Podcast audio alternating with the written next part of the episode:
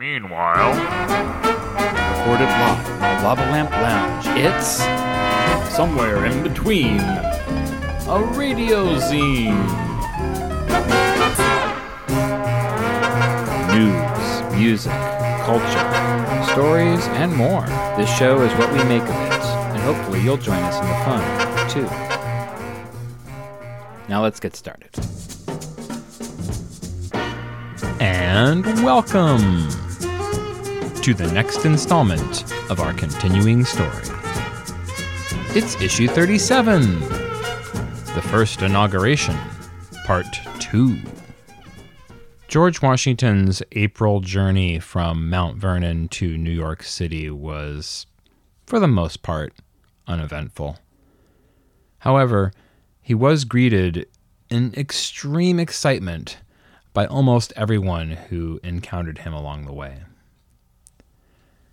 Many towns actually threw certain kinds of celebrations or staged different kinds of events for him to encounter or witness on his way through. Uh, In fact, on April 23rd, the anniversary of which was today, he took a small barge with 13 pilots through the Kill Van Kull Tidal Strait into Upper New York Bay. And from there was in New York City. But the encounters that he had on the way in were also of equal importance to the people who lived in Alexandria or Georgetown. He was also in Baltimore. All these different places where Washington was a hero, a war hero at that, who was going to lead the nation to who knows what. This journey in must have been incredibly reflective for Mr. Washington. What is going to come of him? What is going to come of our country? How will this work out? And does he even want to have his name attached to it? Is that how he wants to be remembered? Well, this is how he was remembered. We continue now transcribed with part two of George Washington, the man nobody knows. They came shuffling in from the farms of Massachusetts and Vermont, sullen, stubborn, heads hanging, big hands gripping long squirrel guns or scythes or wooden clubs. They stood around in silent groups looking at the tall man in the buff and blue uniform of the Virginia militia, appraising him silently, taking the measure of the man. When their officers tried to dress them up in some kind of order, they moved with a slow resentment, eyeing them suspiciously. Most of them wore tattered work clothes. Some were barefoot. Occasionally, you would see a father and a son, no more than 11 or 12.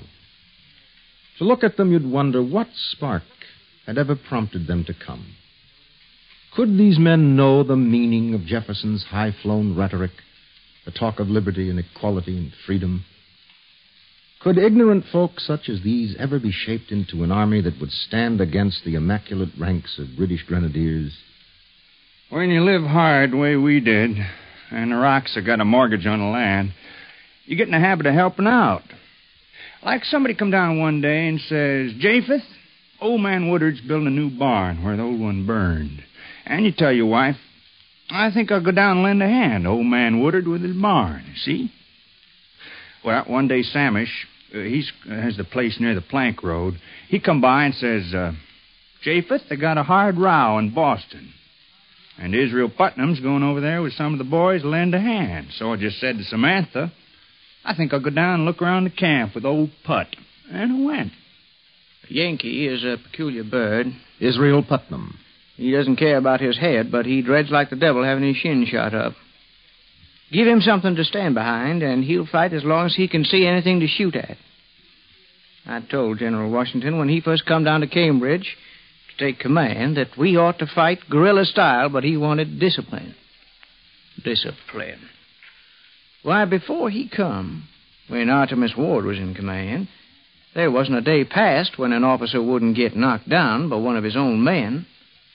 Like as not, he'd just get up and whip the tar out of his man, or else we'd get a new officer. But the general, he tried to put a stop to it. Torture he used. When he'd find a man guilty of rioting, he'd had him straddle a board six foot off the ground. Then they'd tie weights to his feet and leave him. A lot of the men wouldn't stomach it. They went home. Well, the general learned pretty quick that you can't bully a man into fighting for you. He learned. You got to say that no matter how you feel about him. Dear Jack, I am now to bid brother adieu to you. George Washington to his brother, 1776. I am now to bid adieu to you and to every kind of domestic ease. I am embarked on a wide ocean, boundless in its prospect, and in which perhaps no safe harbor will be found. My dearest, George Washington to his wife, 1776. I would not think of leaving this city without dropping you a line, especially as I do not know whether it will be in my power to write again till we get to camp. I go fully trusting in that providence which has been more bountiful to me than I deserve, and in full confidence of a happy meeting with you sometime in the fall. I return an unalterable affection for you, which neither time nor distance can change. My best love to Jack and Nellie, and regard for the rest of the family. The time is now near at hand. General Orders, July 2nd, 1776. The time is now near at hand which must probably determine whether Americans are to be free men or slaves. Let us therefore animate and encourage each other and show to the whole world that a free man contending for liberty on his own ground is superior to any slavish mercenary on earth. Now there was no retreat. The formative years were over. The meld that had worked in him as a child and a youth and a young man was brought to a boil. Washington the man had taken his cross on his shoulders and started on the long pilgrimage of his mature life. I know the integrity of my own heart. George Washington, 1776. I know the unhappy predicament I stand in. I know that without men, without arms, without ammunition, without anything fit for the accommodation of a soldier, that little is to be done. And what is more mortifying, I know that I cannot stand justified to the world without exposing my own weakness and injuring the cause. Those first months, he was like some kind of animal in a cage. When I'd fix his breakfast in the morning, he'd look at it like a child whose mama's trying to make him eat. And He'd push it away. That saved his life one morning in Cambridge when one of his bodyguards tried to poison him. I give the plate to the hound, and he died. And I tell Master George, he don't say a word. He just walk out. And by and by they come and get Master Hickey, and hang him up to die. He was in a fierce temper those days, was Master George. No troops, he said. No money, no nothing. How'd they expect me to fight a war? One day he writing one of those letters to the gentleman in Congress. Seemed like he was always writing, writing. And he look up at me, sudden like, and he said, Will, the Spanish pears will be in bloom at Mount Vernon. And he stopped. And I seen he was a thousand miles away by the look in his eye. A thousand miles away. He wrote to us. I remember it must have been August because the Spanish pear was in blossom. Sally Fairfax. The letter was addressed to my husband. I wondered why he had sent it. Didn't say much. Something about needing supplies and money. It ended, Remember me affectionately to your wife. And that was all. Neither of us ever really understood why he wrote that letter. Well, I'm an old woman. Doesn't really matter now. While Washington tried to make an army out of the chaotic, poverty stricken mob at Cambridge, the British were encamped in Boston, only a few miles away. It has always been a source of utter amazement to me Sir William Howe, commander of the British garrison at Boston. that Washington didn't simply march into Boston and put us all to the sword. Half our troops had pneumonia, the other half had smallpox, and we had no supplies at all. If he'd sent 5,000 men at us, we, he would have destroyed the entire King's force in America. Instead, he let himself send his most brilliant general, Benedict Arnold, racing off to Canada to try and take Quebec. Oh, Lord. By the time he was ready to attack, we'd made plans to evacuate the city anyway. To take a town without killing a single man was an empty victory. I never saw much value in fighting for towns anyway, but it looked good on the communiques, and the king rather expected it. There were rumors to the effect. Rumors which reached mine own ears The speaker is George III, King of England. to the effect that General Howe's sentiments were with the colonists. Some went so far as to whisper that he deliberately abandoned each opportunity to crush the insurrection. I was also aware that he was a violent Whig and had stated publicly that America deserved her independence and he would like to see her have it. But I know Sir William. He is, as you may recall, a cousin of mine, with good German blood. I believe he did his best. Personally, I was never convinced of the value of those ridiculous outposts to my country anyway. This fellow Washington. I can't understand what makes a loyal British subject who has everything in life a good income, position, friends. What makes such a man become subversive and try to overthrow his government by plotting and force of arms? So, if it wasn't Howe's treachery, what was it? I spoke to my minister, Lord North, and he makes jokes.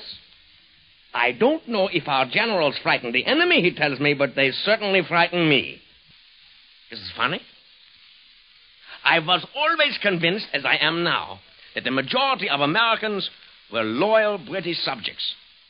The number of loyalists who joined our forces was enough to show this. Burgoyne's army was doubled in a single campaign by loyal Americans. And now, secondly, I will not tolerate opposition. The opposition in my own country is fantastic. They plot against me. It's a fact, don't doubt it.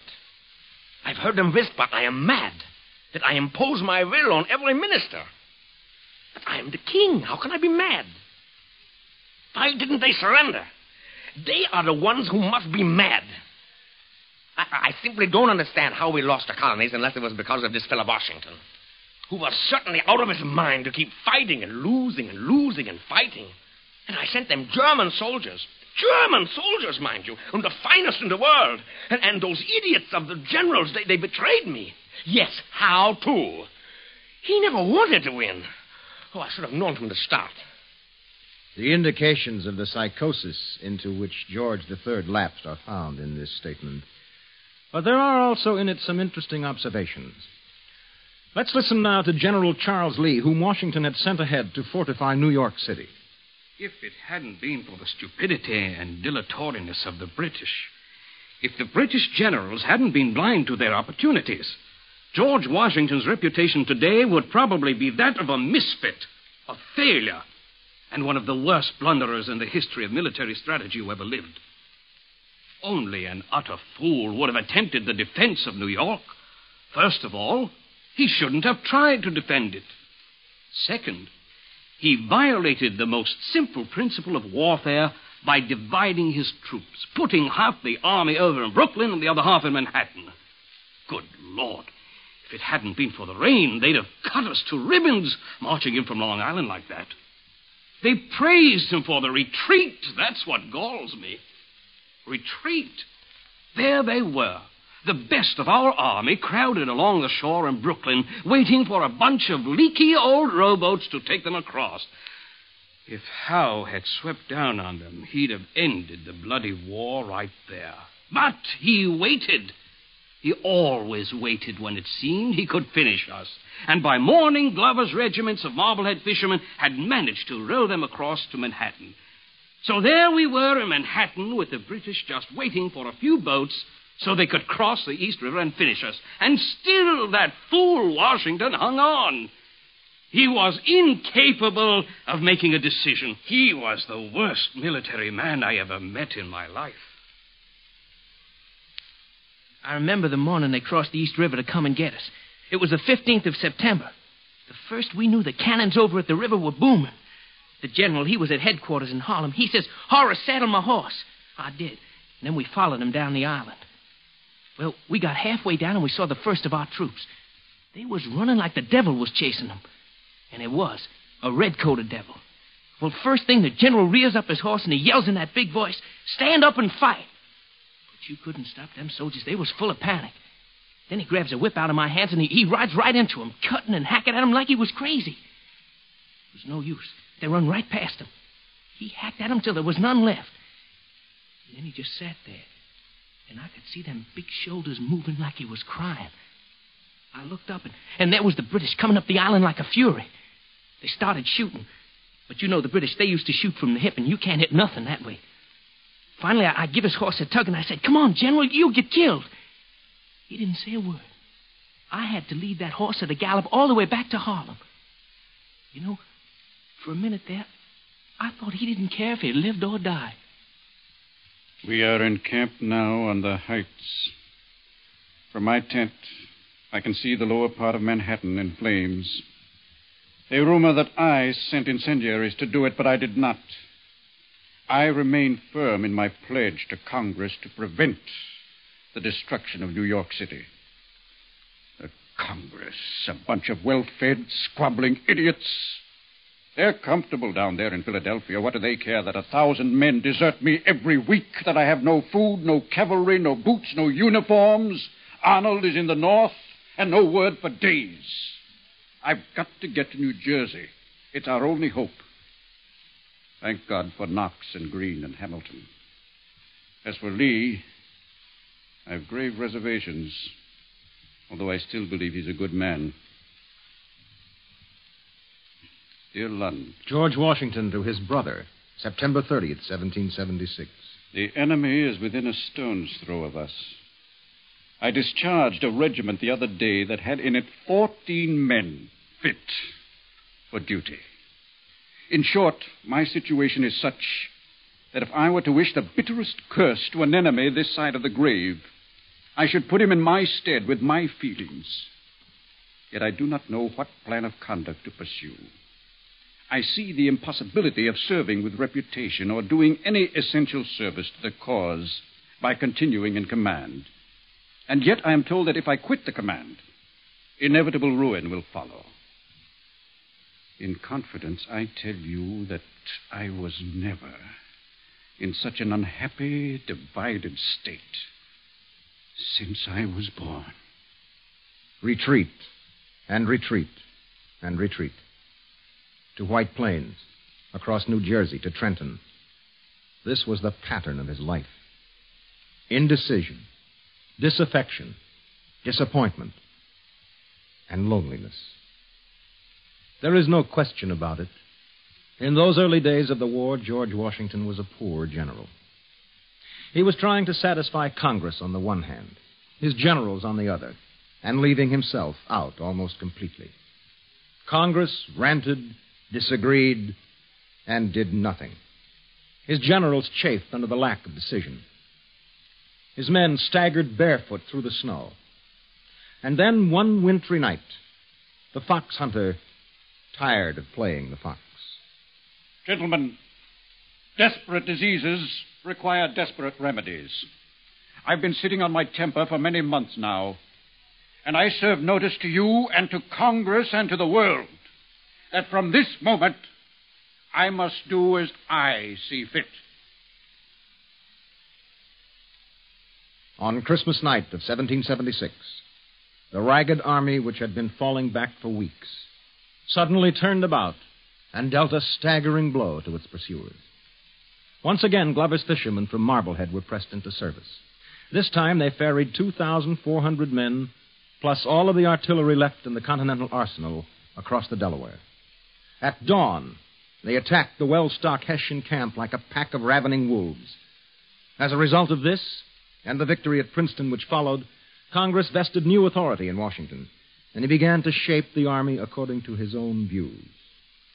His true greatness did not show itself in the victories he won. Lafayette, Valley Forge, 1777. Rather, it showed itself in defeat.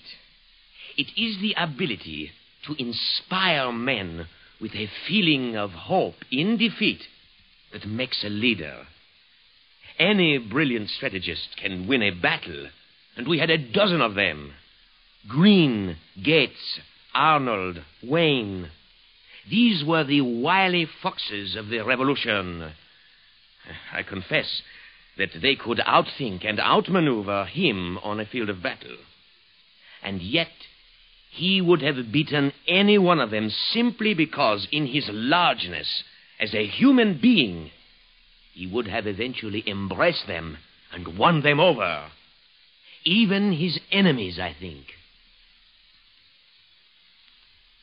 It was after Gates and Arnold had won up north, when Washington was preparing to winter at Valley Forge, that the infamous Conway cabal began to arm itself against him.